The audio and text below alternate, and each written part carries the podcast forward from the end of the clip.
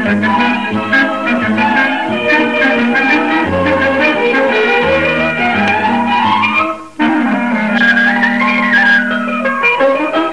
கதையாம் காரணமாம், காரணத்தால் தோரணமாம்.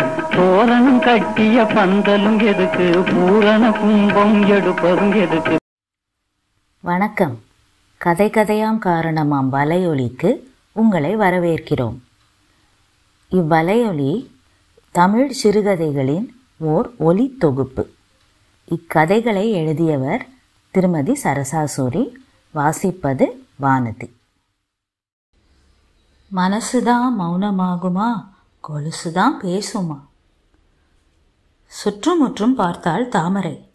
யாரும் இல்லை என்று தெரிந்ததும் அலமாரியை திறந்து துணிகளை தள்ளி பின்னால் மறைத்து வைத்திருந்த சாயம் போன சாக்லேட் டப்பாவை திறந்து அதிலிருந்த காசை கொட்டி எண்ண ஆரம்பித்தாள். கசங்கிய சில ஐம்பது ரூபாய் பத்து ரூபாய் நோட்டுகள், நிறைய ஐந்து இரண்டு ஒரு ரூபாய் நாணயங்கள். எத்தனை முறை எண்ணினாலும் ஆயிரத்து ஐநூறை தாண்டவில்லை. தாமரையின் கண்ணிலிருந்து கண்ணீர் துளிகள் விழவா வேண்டாமா என்று அவளுடைய பதிலுக்காக காத்திருந்தது. சே, இப்படி ஒரு சன்மம் தேவையா? ஏதோ சத்தம் கேட்கவே அவசர அவசரமாய் பெட்டியை மூடி துணிகளுக்கு பின்னால் முன்னிருந்த மாதிரி திணித்துவிட்டு வாசலுக்கு வந்தாள். என்ன புள்ள, என்ன பண்ணிட்டு இருக்க?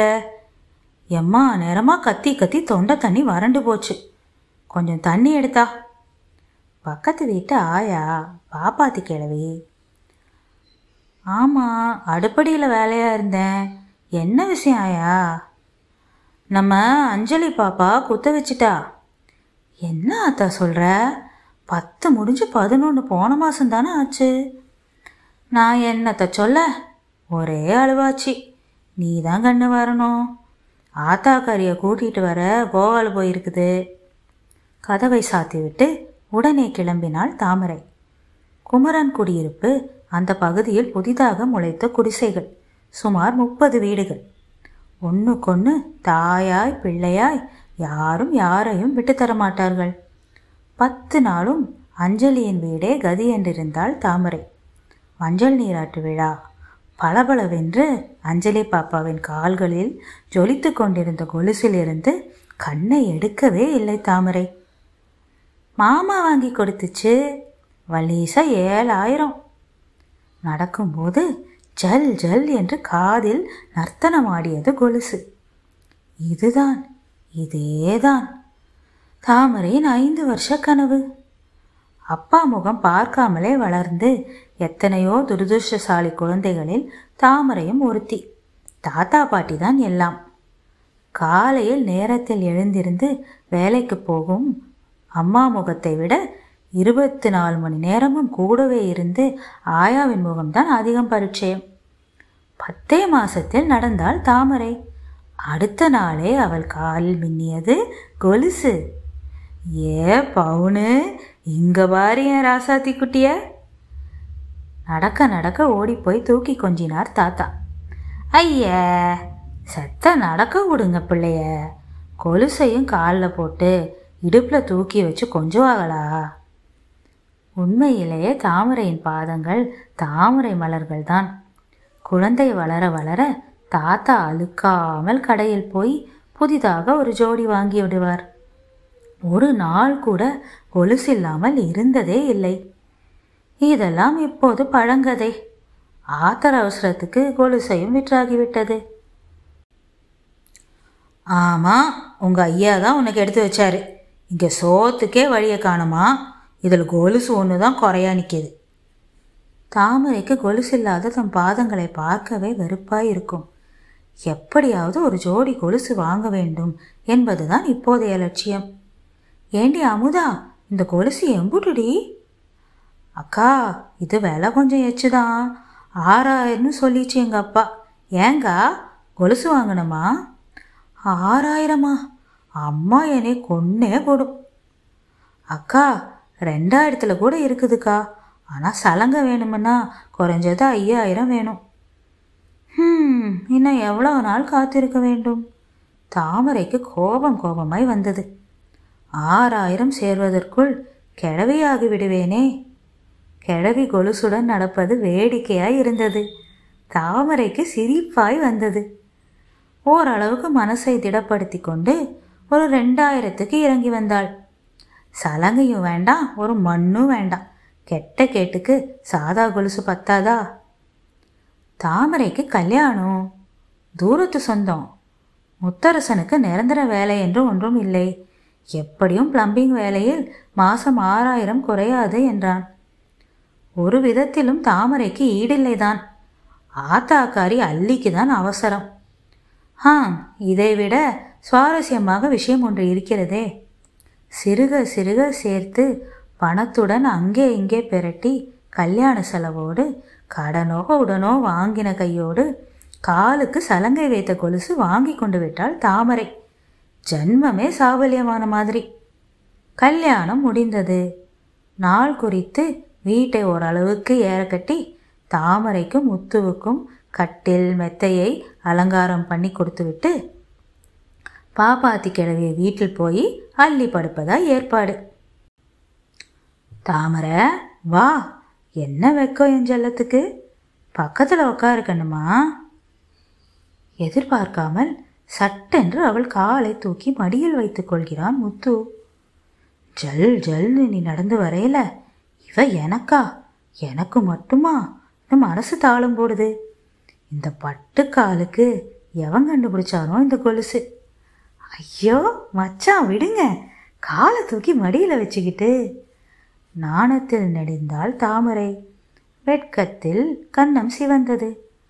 அப்புறம் அப்புறம் என்ன, கொலுசுதான் பேசியது. ஏய் தாமரை, என்ன கணா கண்டுகிட்டு திரியிற? அவங்க வர நேரமாச்சு, போய் அடுப்படியில் பாலை காய்ச்சிவை. முத்துவின் வீட்டிலிருந்து நாலஞ்சு பேர். சடங்கு முடிந்ததும் எல்லோரும் புறப்பட்டு போய்விட்டார்கள். பார்த்து நடந்துக்க பிள்ளை தாமரை, பெண் காதில் ஓதிவிட்டு இடத்தை காலி பண்ணினாள் அள்ளி. தாமரைக்கு கைகாலெல்லாம் விடவிடவென்று நடுங்கியது. கதவை மூடு, தாப்பா போடுடி, என்ன முழிச்சுக்கு நிற்கிற? கரகரத்த அதிகார ஆணவ குரல். நிச்சயமாக அவள் கனவில் ஒலித்த குரல் இது இல்லை. என்னடி அது காலில்? ஊர் பயலுகள்லாம் என்னை பாரு, எங்கள் ஆளை பாருன்னுட்டு. சே, நல்ல குடும்பத்து பொம்பளையா நீ எல்லாம். முதல்ல அது கழட்டி கடாசுடி. சொன்னதும் நிற்காமல் கொலுசை பிடித்து இழுத்தான். திருகாணி கழண்டு கொலுசு கையோடு வந்தது. தூக்கி வீசி எறிந்ததில் பீரோக்கடியில் போய் விழுந்தது. தாமரை பேயறைந்த மாதிரி நின்றாள். ஒற்றைக்கால் கொலுசுடன் கண்ணகியானாள். எங்கிருந்து வந்தது அந்த ஆத்திரம், கோபம் எல்லாம்? தனது மெட்டியையும் கழட்டி வீசினாள். தாலியை காட்டி, இதையும் கழட்டி வீசவா மச்சான். ஒரே அறை பலார் என்று அவர் கன்னத்தில் விழுந்தது. அவளை அப்படியே பிடித்து இழுத்து வெறிகொண்ட மட்டும் அணைத்தான். சாராய நெடி தாமரைக்கு குமட்டியது. இதழிதழாக அந்த தாமரை மலரை பீத்து கசக்கி முகர்ந்து தூக்கி தூர எறிந்த பின்தான் அவன் வெறி அடங்கியது. தாமரையின் கன்னம் இன்று சிவந்தது. வெட்கத்தினால் இல்லை. தாமரை அழவே இல்லை. அன்று மட்டுமல்ல, அதற்கப்புறம் ஒரு நாளும். அவளுக்கு புரிந்துவிட்டது. அவனால் மது இல்லாமல் அந்த மாதுவை தொட தைரியமில்லை. அவன் ஒரு மனநோயாளி, கோழை. தாமரை அம்மாவிடம் மூச்சு விடவில்லை. முத்துவை பற்றி திருமணத்துக்கு முன்னால் தெரிய வேண்டிய உண்மையெல்லாம் திருமணத்துக்கு அப்புறம்தான் தெரிந்தது. குடிகாரன், கோபக்காரன், ஏற்கனவே திருமணம் என்ற உரிமையில் ரெண்டு பெண்களின் வாழ்க்கையை கெடுத்தவன், பெண் பித்தன். தாமரை கொஞ்சம் அதிர்ஷ்டம் செய்திருக்க வேண்டும். அவனே ஒரு நாள் அவளை விட்டு காணாமல் போனாள். தாமரை நேராய் காவல் நிலையம் சென்றாள். தனக்கும் முத்துவுக்கும் எந்த சம்பந்தம் இல்லை என்றும், தன்னை தொந்தரவு செய்தால் அவனை கஸ்டடியில் எடுக்க வேண்டும் என்றும் எழுதி கொடுத்துவிட்டு வந்தாள். முத்து தூக்கி எறிந்த அந்த வினாடியே தாமரையும் மனதிலிருந்து கொலுசு ஆசையை தூக்கி எறிந்து விட்டாள். விடுபிள்ள, வயத்தில் வாங்காமல் பானும்படி திரும்பி வந்தியே, போதுமுடா சாமி. கொஞ்ச நாள்தான். மறுபடியும் புலம்ப ஆரம்பித்தாள் ஆத்தாக்காரி. நம்ம மாணிக்கத்தை நேற்று சந்தையில் பார்த்தேன். கொழுந்தியாளோட வீட்டுக்காரருக்கு ஒன்று விட்ட தம்பி பொண்டாட்டி போய் ஒரு வருஷமாச்சு. மூணு வயசில் ஒரு பொம்பளை பிள்ளை, நல்ல பையன். தாமரையை கேளுன்னு. ஆத்தா வாயை பொத்திக்கிட்டு கம்முன்னு கிட. கல்யாணம் பேச்சு எடுத்த நடக்கிறதே வேற. ஒரு வருஷம் வீட்டில் இருந்து தாமரைக்கும் அழுத்து விட்டது. மங்களத்துக்கு இந்த கார்த்திகை வந்தால் தொண்ணூறு வயது பூர்த்தியாகிறது. எண்பத்தைந்து வயது வரை உழைத்து ஓடாய் தேர்ந்த சரீரம். அப்பா ராஜமையர் தஞ்சாவூர் ஜில்லாவில் கவர்மெண்ட் உத்தியோகத்தில் இருந்தவர். ஒரே பெண் மங்களம். சீரும் சிறப்புமாய் தியாகராஜனுக்கு கல்யாணம் பண்ணி கொடுத்து மாம்பலத்தில் ஒரு சின்ன வீட்டையும் சீதனமாய் கொடுத்தார். வீடு சின்னதுதான். ஒரு ஹால், சின்ன பெட்ரூம், பத்துக்கு பத்து, கீழ்கிடமாய் ஒரு சமையல் கட்டு, சின்ன புழக்கடை, பாத்ரூம், லெட்ரின், அடிப்பம்பு. தியாகு சுமாரான ஒரு வேலையில் தான் இருந்தார். மாமனார் சொத்து தாராளமாய் இருந்ததே. கவலை இல்லாத வாழ்க்கை. மங்களத்துக்கும் ஒரே பெண் உமா மகேஸ்வரி, கணவன் ஜெயராமன். அம்மாவின் சமத்து பெண்ணுக்கு இல்லையோ அல்லது ஜெயராமனின் அசட்டுத்தனமோ. வரிசையாய் நாலு பெண்கள். பெரிய பெண்ணுக்கு பதிமூன்று முடிவதற்கு முன்னால் ஜெயராமன் அல்பாயுசில் போய்விட்டான். மங்களம் பெண்ணை கூட்டிக் கொண்டாள். மங்களத்துக்கு எவ்வளவுக்கு எவ்வளோ இளகிய மனசோ அத்தனைக்கு அத்தனை கர்வமும் ஜாஸ்தி. தன் வீடு, தான் தான் எஜமானி, தன் பேச்சுக்கு மறுபேச்சு இருக்கக்கூடாது என்று எண்ணுபவள். சமையலறையை யாருக்கும் விட்டு தந்ததே இல்லை. தரையில் உட்கார்ந்தே எட்டு ஊருக்கு சமைத்து விடுவாள். எல்லாம் எண்பத்தைந்து வயது வரைதான். கீழே விழுந்து இடுப்பு எலும்பு உடைந்து இப்போது படுத்த படுக்கை ஆகிவிட்டாள். தியாகவும் காலமும் முடிந்துவிட்டது. ஒரு பேத்தி கல்யாணமாகி டெல்லியில் ஓஹோவென்று இருக்கிறாள். எப்போதாவது மனசிருந்தால் எட்டி பார்ப்பாள். அடுத்தவள் பிறக்கும் போதே இருதய நோய். சரியாக பதிமூன்று வயதுதான் உயிரோடு இருந்தாள். மூன்றாவது செல்லி, உள்ளூரில் வாழ்க்கைப்பட்டவள். போதும் போதாத வருமானம். அடிக்கடி பாட்டி வீட்டிலிருந்து எதையாவது சுரண்டி கொண்டு போவாள். கடைக்குட்டி பிரேமா, சிஏ படித்து கொண்டு இருப்பவள். பாட்டிக்கு பெட்ரூமில் சின்ன கட்டில், பக்கத்தில் கண்ணாடி வைத்த மர அலமாரி. உள்ளே சொல்லிக்கொள்ளும்படி ஒன்றும் இல்லை. கல் வைத்த ஒரு அட்டிகை தவிர. அது பிரேமாவுக்காம். இரண்டு ஃபிக்ஸட் டெபாசிட். பாட்டியின் சொத்தெல்லாம் கரைந்து விட்டதே. பாட்டிக்கு கண் தான் மங்களை தவிர பாம்பு காது. யார் வீரோவை திறந்தாலும் மூடினாலும் தெரியும். யாரது யாரது என்று கேட்டே பிராணனை எடுத்து விடுவாள். பேத்தி பிரேமாவை தவிர யாரும் அந்த அறையை எட்டி கூட பார்க்க மாட்டார்கள். உமாவுக்கு சமையல் அறையை கட்டி கொண்ட அளவே நேரம் போராது. ஓ, மறந்தே போச்சு, இன்னொருத்தி இருக்கிறாளே பாட்டி கூடவே. பாட்டியை பார்த்து கொள்ள தாமரை. ஆம், நமது தாமரையே தான். ஒரு வருஷம் வீட்டிலிருந்து தாமரைக்கு அழுத்து விட்டது. அல்லியுடன் ரெண்டு மூன்று வீட்டு வேலை செய்ய பார்த்தாள். தினமும் ஒரே மாதிரி பெருக்கி துடைத்து துணி துவைத்து பாத்திரம் தேய்த்து தாமரைக்கு ஒட்டவில்லை. மங்களம் பாட்டியை பார்த்து கொள்ள ஆள் வேண்டும் என்றது. இப்படி ஒரு வேலைதான் நமக்கு வேண்டும் என்று தீர்மானம் செய்து விட்டாள். காலையில் ஆறு மணிக்கே ஆஜர். மங்களம் பாட்டியை திருப்பள்ளி எழுச்சி பாடி எழுப்புவதே தாமரைதான். இருட்டுவதற்குள் வீட்டுக்கு திரும்பி விடுவாள். இதோ ஒரு வருஷம் ஆகிவிட்டது. பாட்டிக்கு மூச்சுக்கு முன்னூறு தாமரை தான். தாமரைக்கு காப்பி கொடுத்தியா? தேங்காய் துவையல் மறக்காம எடுத்து வை, தாமரைக்கு பிடிக்கும். ஆற்றுக்கு போகிறதுக்குள்ள ஒரு அடவாத்து கொடு, பாவம் பசிக்கும். பாட்டியின் உலகத்தில் இப்போது தாமரை மட்டும்தான். பிரேமாவும் அக்கா அக்கா என்று உயிராயிருந்தாள். ஒரு நாள் விளையாட்டாய் தாமரையிடம், அக்கா உங்க கால் ரொம்ப அழகு. இத்தனை அழகான விரலை நான் பார்த்ததே இல்லை. கொலுசு போட்டா சூப்பரா இருக்கும். நன்றாக ஆறி பொறுக்கு தட்டிய காயத்தில் தெரியாமல் கூரிய விரல் நகம் கீறினால் ஒரு வலி வருமே, அது மாதிரி ஒரு வலி. உயிரே போவது போல் சூரீர் என்றது. ஒரு வினாடிதான். கொட்டி தீர்க்கலாமா என்று தோன்றியது. பாவம் சின்ன பொண்ணு, நிறையா கனவு இருக்கும், பயந்துட்டா? ம் அதெல்லாம் ஒன்று வேணாங்கன்னு சொல்லிவிட்டாலே ஒழிய இப்போது தாமரைக்கு மீண்டும் கொலுசு ஆசை துளிர்விட ஆரம்பித்தது. ஒரு வருஷம் சம்பளத்தில் நிறையவே சேர்த்து வைத்திருந்தாள். தாராளமாய் சலங்கை வைத்த கொலுசே வாங்கலாம். கேள்வி கேட்பார் யாரும் இல்லை. யாருக்கும் பயப்பட வேண்டாம். நினைவே இனித்தது. யாரடி வரது? என்ன புதுசா கொலுசு சத்தம்? பாட்டியின் பக்கத்தில் உட்கார்ந்தாள் தாமரை. பாட்டி, நான் தான் தாமரை, புதுசாக கொலுசு போட்டிருக்கேன். தாமரையின் முகத்தை வழித்து சொடக்கு போட்டாள் பாட்டி. சேமமா இருடியம்மா, நல்லா ஆம்படையானா கிடைக்கட்டும்.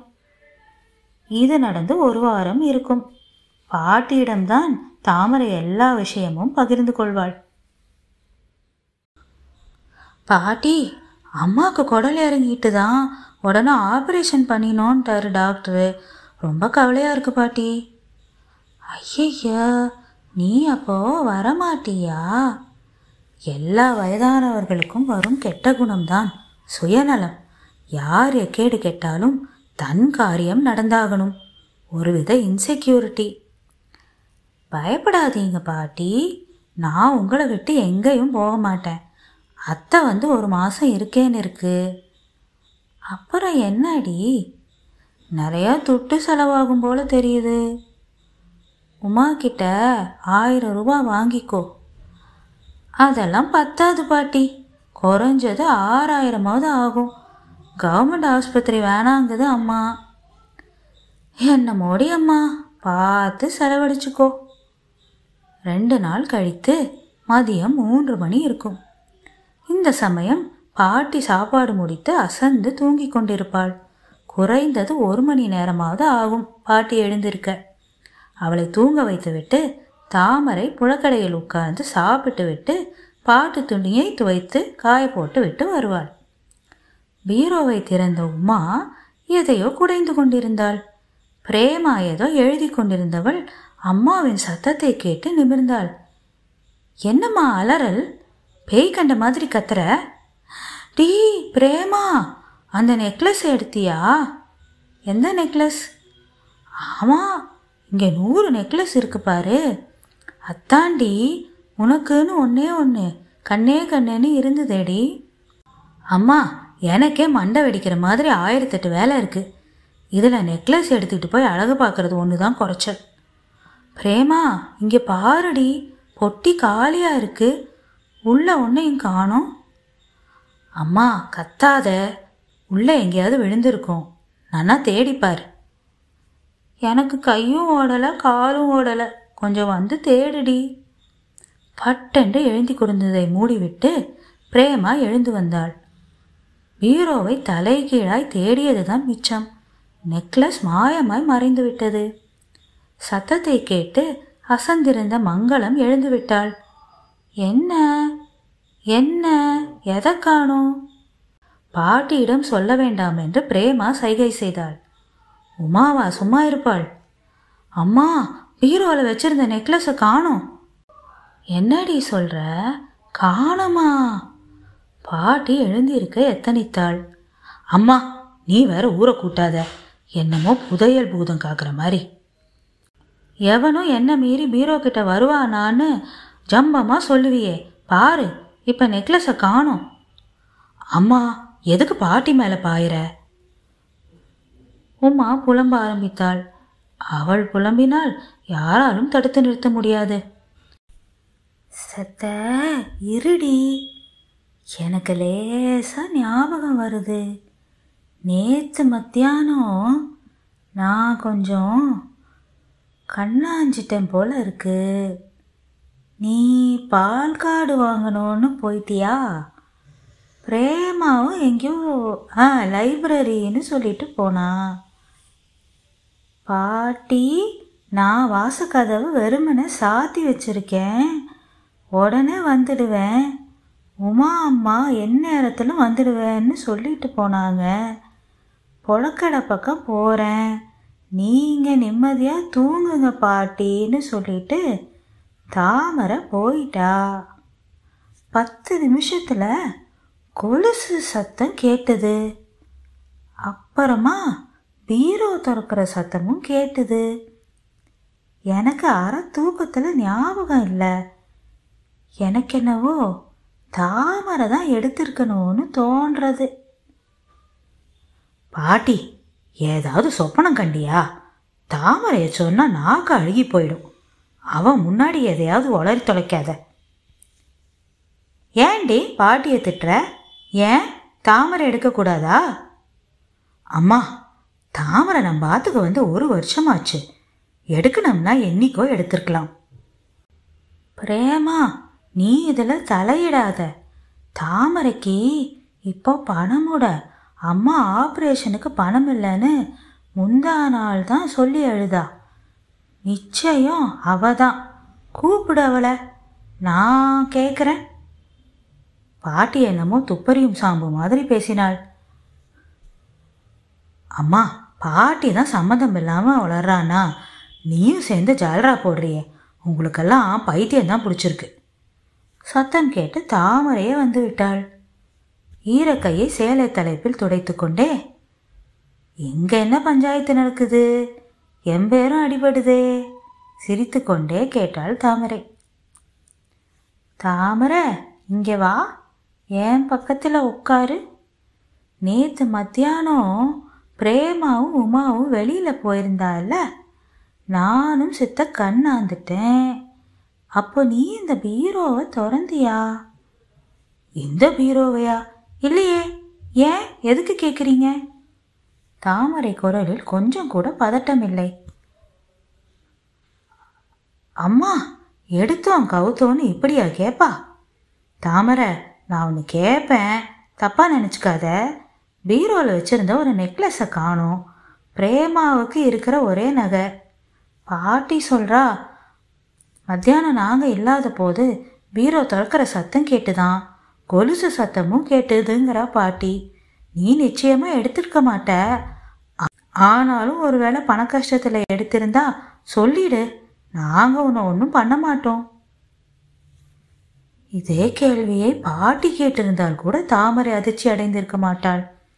பாட்டி சில சமயம் திருடன் வந்தான், ஜன்னலில் எட்டி பார்த்தான் என்று ஏதாவது கற்பனை செய்து கொண்டு ஏடாகூடமாய் பேசுவதுண்டு. அவளிடம் பாவம் பாட்டி என்ற பரிவே மிஞ்சும். ஆனால் உமா அம்மாவா இப்படி? அம்மா, நான் வேலைக்கு வரும்போதே ஆத்தா நிறையவே சொல்லி தான் அனுப்பிச்சிருக்கு. வேலைக்கு போகிற இடத்துல எந்த பொருள் காணாமல் போனாலும் முதல்ல நம்மளை தான் சந்தேகப்படுவாங்க.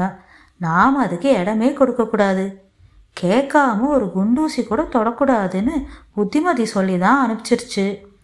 நான் எடுக்கலைன்னு சொல்லக்கூட எனக்கு அவமானமாக இருக்குது. உங்களுக்கு என்ன தோணுதோ செஞ்சுக்குங்க. நீ எடுக்கலடின்னு நீங்கள் சொல்கிற வரைக்கும் நான் எதுக்கும் தயார். ஒருவர் முகத்திலும் ஈயாடவில்லை. வாசல் கதவு திறக்கும் சத்தம். செல்லிதான்.